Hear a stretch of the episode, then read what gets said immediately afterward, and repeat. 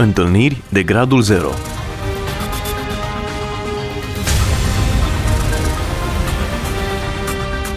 O emisiune realizată de Cristina Olariu.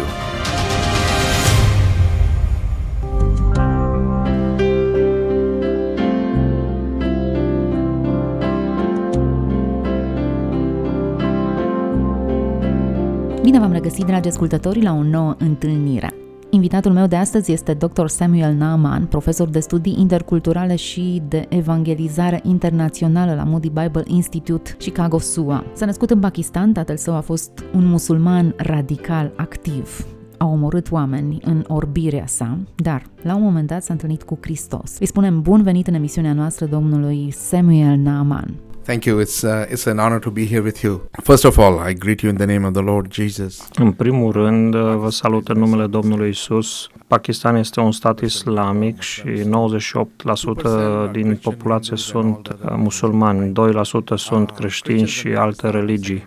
Creștinii din Pakistan sunt o clasă secundară, sunt o minoritate, nu au aceeași uh, drepturi cu vecinilor musulmani.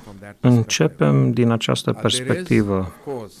Există, bineînțeles, de la, bine început, de la bun început, există asistență socială. Creștinii câteodată sunt trecuți cu vederea, sunt discriminați, sunt discriminați în ceea ce privește o slujbă bună sau din alte aspecte, ești născut într-o astfel de depresie socială și în felul acesta cresc copiii. Dar mai mult decât atât vreau să vă spun că este aspectul religios. Trebuie să fiu foarte clar. Atâta timp cât ești în biserică, există biserici în Pakistan, creștinătatea a venit acolo cu ani de zile în urmă. Există biserici în Pakistan unde poți să predici. În biserică, oamenii sunt liberi să meargă la biserică, însă, afară din biserică, nu putem să evangelizăm într-un mod deschis. Întotdeauna este dificil să-ți împărtășești credința cu un musulman și, în special, aș spune că în urmă cu în ultimii 25 de ani auzi multe despre legea blasfemiei a fost dată în 1992 în Parlament și sunt multe articole, însă unul, articolul 295C și în acord cu acest articol al legii blasfemiei, dacă doi musulmani apar în, în tribunalul coranic, în tribunalul Sharia, avem uh, două tipuri de tribunaluri, uh, un tribunal uh, religios și unul civil. Dacă și, de exemplu, se spune că Samuel a spus ceva împotriva profetului Mohamed, eu pot fi uh, condamnat la moarte. Mulți oameni au fost în tribunalul religios și au fost uh, condamnați la moarte, dar până acum îi mulțumim lui Dumnezeu că sentințele nu au fost uh, duse până la capăt. Deci oamenii au fost în închisoare ani și ani de zile și poate ați auzit despre Asia Bibi. Este o doamnă care are o condamnare internațională, încă este, urmează să fie condamnată la moarte să fie dusă la capăt sentința și un judecător din Curtea Supremă care a decis că uh, vrea să se retragă pentru că nu vrea să aibă de-a face cu un astfel de aspect. Ce se întâmplă cu creștinii? Mulți creștini au fost omorâți de extremiști, chiar în uh, curtea tribunalului uh, religios. Sunt aduși la tribunal, sunt încă, încătușați și oamenii îi omoară câteodată chiar poliția, chiar judecătorii și există multă teamă. În ultimul timp, în special în ultimii cinci ani sau așa, multe biserici au fost atacate de extremiști.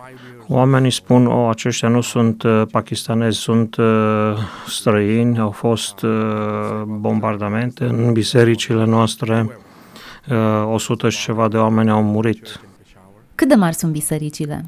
În orașele mari, Aș spune că media este între 50 și 100, dar avem biserici unde sunt și 4-500 de oameni care merg la biserică. Bisericile sunt uh, romano-catolice și protestante. Deci sunt biserici în țară, dar atunci când bisericile sunt bombardate, bineînțeles, există o teamă puternică între oameni, chiar și într-o casă de închinare care uh, se presupune că trebuie să fie sacră și nu ești uh, în siguranță acolo. Dacă aș răspunde la întrebarea ta care este situația acolo, situația nu este plină de speranță, este una plină de durere, e una care te uh, umple de teamă. S-au întâmplat multe bombardamente în ultimii ani și au creat și mai multă teamă în uh, inimile creștinului uh, de rând. O, poate n-ar trebui să spun nimic pentru că sunt uh, dus la tribunal și trist uh, tribunalul care a fost uh, se presupune că trebuie să-l apere, să-i apere din demnitatea profetului Mohamed, acum este dus într-un punct de abuz din partea mahomedanilor. Vă dau un exemplu. Un uh, băiat uh, a fost acuzat sau ești acuzat că ai spus ceva împotriva Coranului sau uh, n-ai ascultat de legile Coranului. Întreb cât de mult este înțeles Coranul, pentru că el este scris în limba arabă, iar în Pakistan această limbă este necunoscută. Noi, ca și pakistanezi, știm care este pedeapsa și cum poți să desacralizezi sau să scrii ceva ca să desacralizezi paginile Coranului. Lucrul este, pot să fie oameni atât de nebuni încât să o facă, nu este normal și atunci când știi că există o lege și oamenii abuzează de această lege, nimeni care gândește normal vor face într-un mod deliberat uh, lucruri blasfemitoare la adresa uh, Coranului. Mulți oameni care chiar pretind că memorizează Coranul în clasele de arabă. Evident, nu îl înțeleg. Sunt limitați la ceea ce clericul, imamul le spune. Da, suntem într-o conferință media aici dar ei folosesc media la fel ca oricare altul. Sunt canale uh, de televiziune uh, islamice finanțate de Arabia Saudită sau de Iran. Nu numai că ceea ce auzi sau ce auzeai în urmă cu 30 de ani, auzeai o predică vinerea la moschee. Acum Uh, ascultăm 24 de ore, 7 zile pe săptămână, zi și noapte, lucruri diferite, musulmane, predicatori plini de pasiune. Unii nu sunt uh, din uh, Pakistan, sunt din estul mijlociu, toate învățăturile sunt acolo acum, de aceea în înțelegerea mea a devenit mai dificil și mai complicat. Radicalizarea nu mai este limitată doar la vinerea dimineață sau vinerea după masă sau o dată pe săptămână la moschee sau de cinci ori pe zi la moschee. Acum este și prin mass media. Tot ceea ce gândim, tot ceea ce facem, suntem cu mult în urmă. Există anumite canale prin rețelele de cablu, oamenii traduc programe, dar suntem cu mult în urmă în Pakistan în ceea ce privește media creștină. Bun, ce facem noi? Ei bine, din nou și din nou, când uh, ești persecutat, aș spune că un pastor cu ceva timp în urmă a fost bătut Iar în biserică, duminica dimineața, predică, e o biserică mică, nu vă dau uh, uh, numele, într-un oraș din Pakistan este, era un uh, pastor tânăr cu o soție tânără și duminica dimineața el uh, predica, musulmanii au venit și au spus să se oprească. Și el a spus, dar eu nu vorbesc nimic împotriva islamului, doar predic, este o duminică normală, predic, uh, sunt creștini, oamenii l-au atacat, au rupt piciorul soției lui, și, bineînțeles, uh, el a reușit să scape și dus într-o casă de siguranță pe care o avem în Pakistan și l-am întrebat care este pasul următor și eu, el a spus uh, îi voi ierta pe acești oameni și nu mă voi, uh, nu vreau să mă răzbun pe ei, mă voi duce înapoi și voi începe să predic din nou. Sunt multe mărturii ca aceasta despre iertare. De ce iertare? Pentru că noi credem ca și creștini că Odată ce primim iertarea uh, gratis din partea Domnului nostru Isus Hristos, trebuie să dăm iertare. Știu că este greu de înțeles sau să raționalizăm acest lucru. Cum putem noi omorâ? Pentru că, pe de altă parte, în islam uh, există regia talionului, uh, ochi pentru ochi și dinte pentru dinte.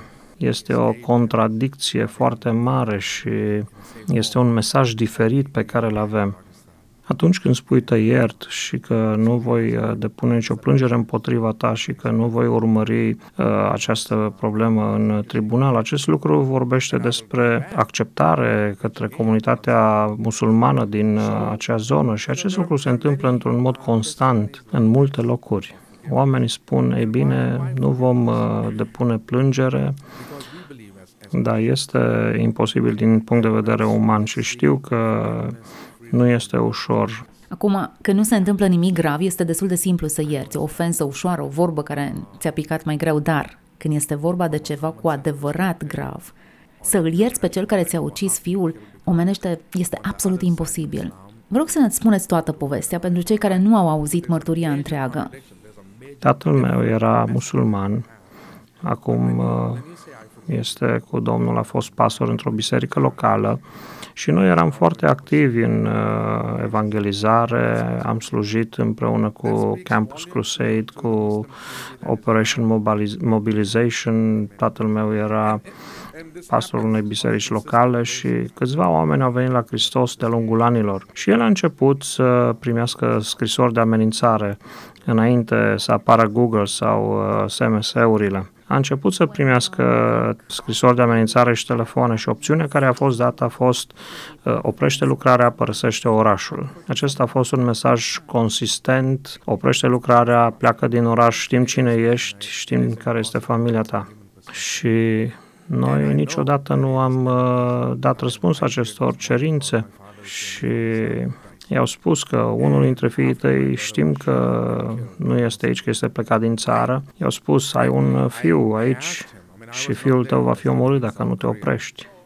Pe 2 iunie 1990 au dus la împlinire amenințările pe care le-au proliferat. A fost un șoc pentru tatăl meu, pentru familia mea și la înmormântare care s-a întâmplat în ziua următoare, s-a ridicat și a spus să-i iert pe oamenii care mi-au împușcat fiul. Oamenii s-au gândit că am nebunit. Imaginați-vă, ai 20, fiul tău de 26 de ani, trupul lui este în sicriu și tu te ridici în picioare și spui îi iert pe oamenii care mi-au omorât fiul. Și el s-a dus mai departe și a spus, chiar doresc să le spun și lor, dacă cineva mă duce la ei, dacă cineva mă duce la ei, chiar mă duc să le sărut mâinile ele. Acum înțelegeți puțin cultura pe care o avem noi acolo. Când săruți mâna cuiva, este cea mai mare onoare pe care o acorzi cuiva, îți acord cea mai mare onoare. Cum poți tu să oferi iertare și ești voitor să te duci și în loc să te lupți, să te cerți cu ei, te duci să săruți mâinile celui care ți-a omorât copilul? Tatăl meu uh, a fost un extremist și am împărtășit uh, azi dimineață despre războiul indiano-pakistan când India și Pakistan a fost uh, despărțit, el a omorât mulți hinduși. Nu este ca și cum uh, el nu știa ce înseamnă moartea, nu știa doar de, în teorie când a spus că iartă. El însuși a văzut durerea de a-i omorâ pe alții și de asemenea a văzut oameni care au fost omorâți. Vorbești cu uh, un om, un fost mujahedin, un fost uh, uh, extremist, un om care a luptat pentru libertate, a omorât mulți oameni și a văzut uh, mulți hinduși omorâți. Știa exact ce face.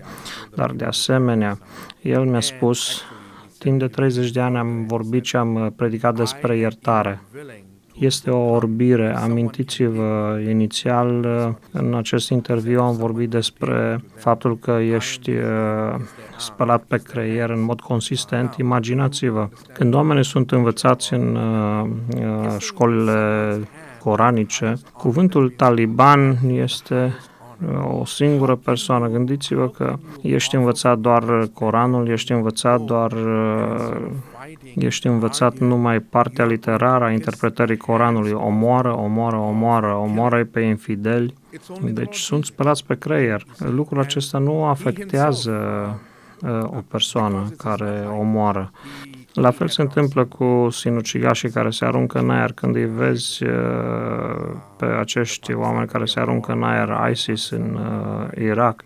Imaginați-vă, cine o face din nou și din nou? Există persoane în unele cazuri când sunt drogați, câteodată sunt folosiți uh, copii care sunt folosiți, sunt abuzați, dar alții o fac în mod deliberat și în mintea unui ucigaș, el sau ea, nu face altceva decât să ducă la împlinire o responsabilitate, cea mai înaltă responsabilitate pentru un musulman. Și dacă face un astfel de lucru, ți se garantează un loc în uh, ceruri. Uitați-vă la ISIS, uh, cum decapitează atât de mulți creștini. Imaginați-vă cum poți să fii un măcelar, cum poți să măcelărești pe cineva uh, în timp ce ești filmat. Din perspectiva lor, ei spun că nu contează acest lucru. Nu există niciun fel de remușcare, nu există niciun fel de milă, aspectul emoțional dispare, totul este înlăturat. Altfel, nu poți face un astfel de lucru. Cum poți să omori femei și copii? Și să fii normal. Nu poți face lucrul acesta. Este un gând foarte profund. Ce înseamnă cu adevărat iertarea pentru dumneavoastră? I-ați iertat pe cei care v-au omorât fratele sau v-au amenințat tatăl. Puțin mai devreme mi-ați povestit cum tatăl dumneavoastră a devenit creștin dintr-un jihadist înrăit. Cum s-a întâmplat? Dacă ne întoarcem la istoria tatălui meu, cum poți să ierți?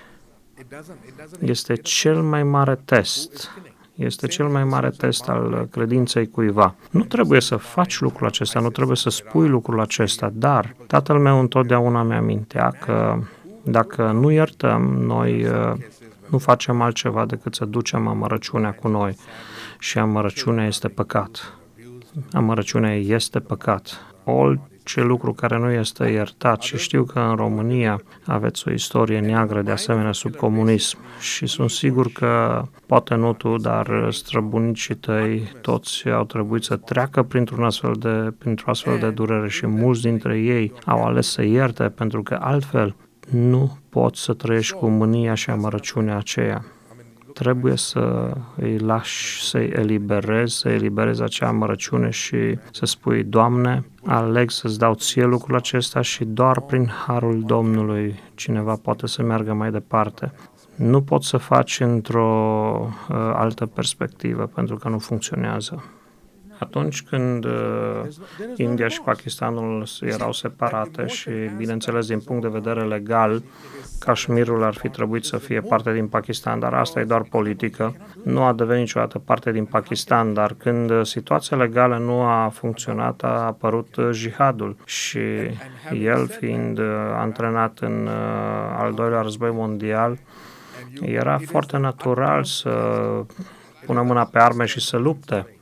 Lecția lui cu știa cine este Domnul Isus și când era aproape gata să-i omoare pe acești doi creștini, el a spus, fie acceptați islamul sau veți fi omorâți. Și a fost o fetiță care a ieșit din ascunzătoare și a spus, poți face orice vrei tu să faci, dar dă-ne timp să ne rugăm. Și cred că Domnul Isus mă va salva. Și el a râs la această, de această fată și a spus, dacă asta este dorința ta, aceasta va fi ultima ta dorință pentru că îi pentru că îl vom omorâ pe tatăl tău și dacă vrei să te rogi, ești liberă să te rogi. Și imediat ce s-a rugat, s-au rugat, a apărut o lumină strălucitoare și tatăl meu a fost atât de speriat încât uh, s-a dat înapoi și a cerut iertare și a zis, vă rog să mă iertați. Erau fără niciun cuvânt, nu mai știau ce să spună, s-au întors și au plecat. Domnul intervine din nou și Domnul Apire și își face lucrarea în multe feluri. Știu că uh, eu predau la Moody, Institutul Moody, Mulți dintre studenții mei îmi spun, doctor Naman, aceste lucruri se întâmplă în lumea uh, Orientului Mijlociu și acesta este modul în care musulmanii înțeleg, modul în care Domnul intervine. Domnul nu intervine în acel uh, aspect al uh, focului sau al fulgerului, dar Domnul m-a scăpat de multe ori și uh, de multe ori zâmbesc și spun, ei bine, da, încă o dată Domnul ne-a mai dat o șansă De multe ori călătoresc între Pakistan și Afganistan, chiar când eram foarte tânăr și lucram cu Campus Crusade. De multe ori uh, erau uh, blocaje pe drum sau uh, se întâmpla o tâlhărie înainte sau după ce treceam prin acea zonă. Și de multe ori eram înmărmurit și uimit de modul în care Domnul m-a salvat. Chiar și acum, El ne protejează. Nu spun că îmi doresc conflicte sau îmi doresc să trăiesc așa ceva, nici de cum, ci folosim înțelepciunea de fiecare dată în lucrările noastre de slujire.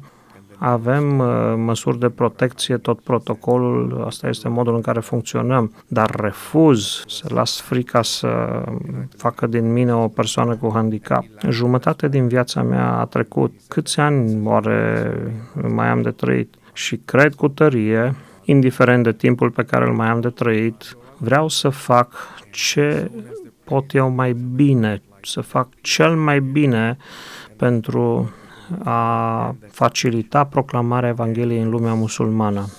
Înainte ca accesul la internet să fie atât de ușor, am un prieten care era șofer de taxi în New York și pasiunea lui a fost și este să localizeze, să identifice cărțile care au fost uh, interzise în Pakistan, cele mai multe cărți de apologetică și avea cărți uh, scrise de foști musulmani din uh, secolul trecut și toți erau oameni inteligenți, scolastici care s-au întors la Hristos, au scris materiale apologetice și a spus, frate Naman, trebuie să localizăm toate aceste materiale pentru că sunt pline de putere. Și ce s-a întâmplat? El a spus, trebuie să le conservăm. Vreau ca aceste cărți să uh, le citească generația următoare și odată ce sunt pe internet, nimeni nu le mai poate lua de acolo și de multe ori părea că Domnul ne-a părăsit.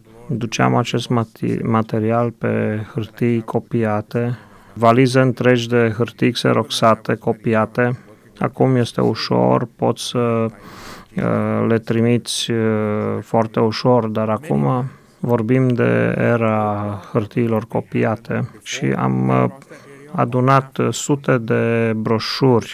Aceasta a fost viziunea unui șofer de taxi care nici măcar nu era un misionar, dar a avut visul și lucra ca și șofer de taxi în New York a spus, sunt într-o țară liberă în America și pot să scriu, pot să pun pe internet și vreau ca acest material să apară acolo. Deci sunt multiple modalități în care Domnul lucrează. Chiar și după ce tatăl meu a murit, mărturia lui este pe internet.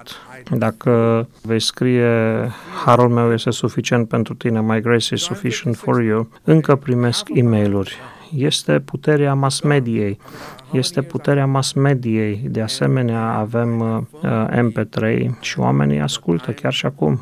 Musulmanilor radicali uh, le este greu să accepte creștinii ca oamenii ai cărții pentru ei.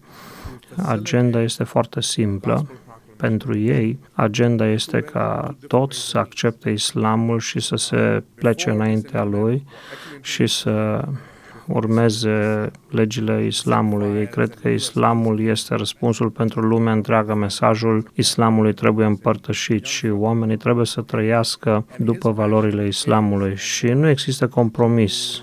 Da, tu ca și creștin în România sau oriunde, da, poți să supraviețuiești, dar poți să supraviețuiești ca și sclav, plătești taxe. Acest lucru înseamnă că poți să ia tot ceea ce au ei nevoie, ce vor din uh, corectitudinea politică, din lumea vestică, o, trebuie să acceptăm aceste lucruri. Îi mulțumim lui Dumnezeu că majoritatea musulmanilor nu sunt extremiști. Gândiți-vă, să fim atenți, majoritatea musulmanilor sunt pacifiști, sunt oameni normali, vor să supraviețuiască, dar spunând acest lucru, sunt o minoritate mică, dar foarte puternică și agenda lor este foarte clară și ați văzut ce se întâmplă. Ce se întâmplă în Estul Mijlociu, în Siria, în Irak? Toată lumea este șocată. Oh, cum pot să facă lucrul acesta? E bine dacă citim uh, Coranul și dacă ați citi scrierile lui Mohamed și alte aspecte, nu este o surpriză surpriză. Acești oameni sunt uh, oameni musulmani devotați, urmează învățăturile islamului.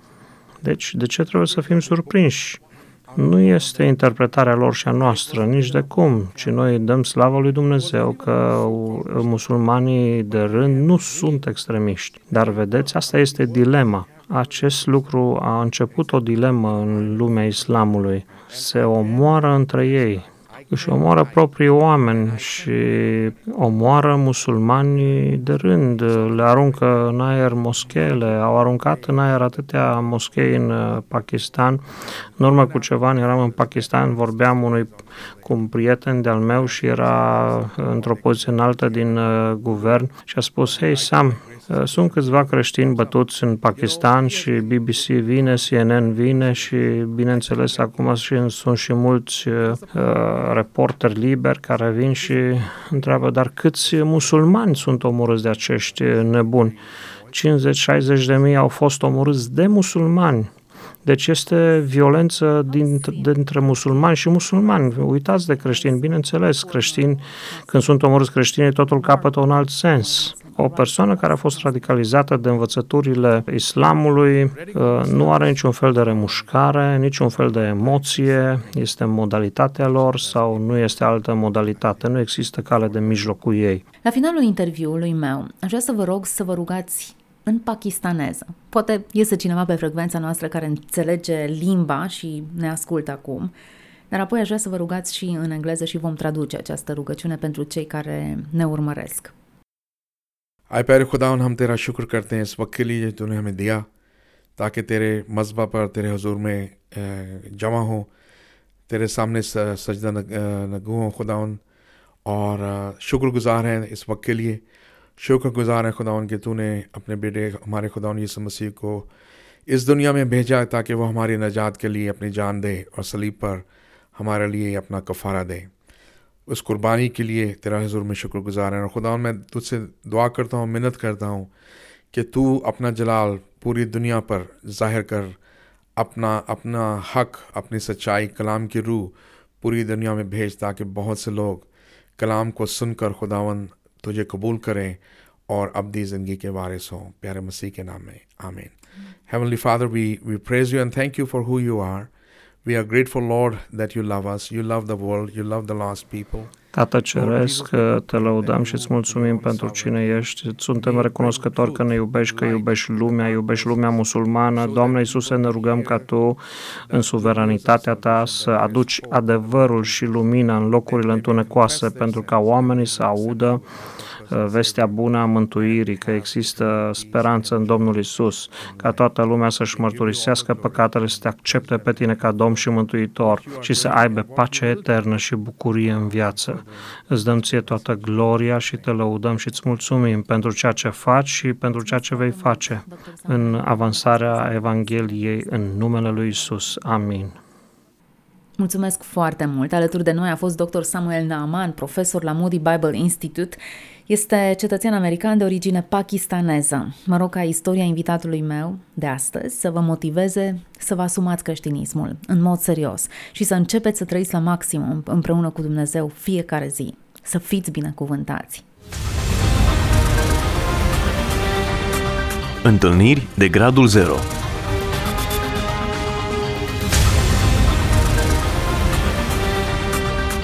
O emisiune realizată de Cristina Olariu.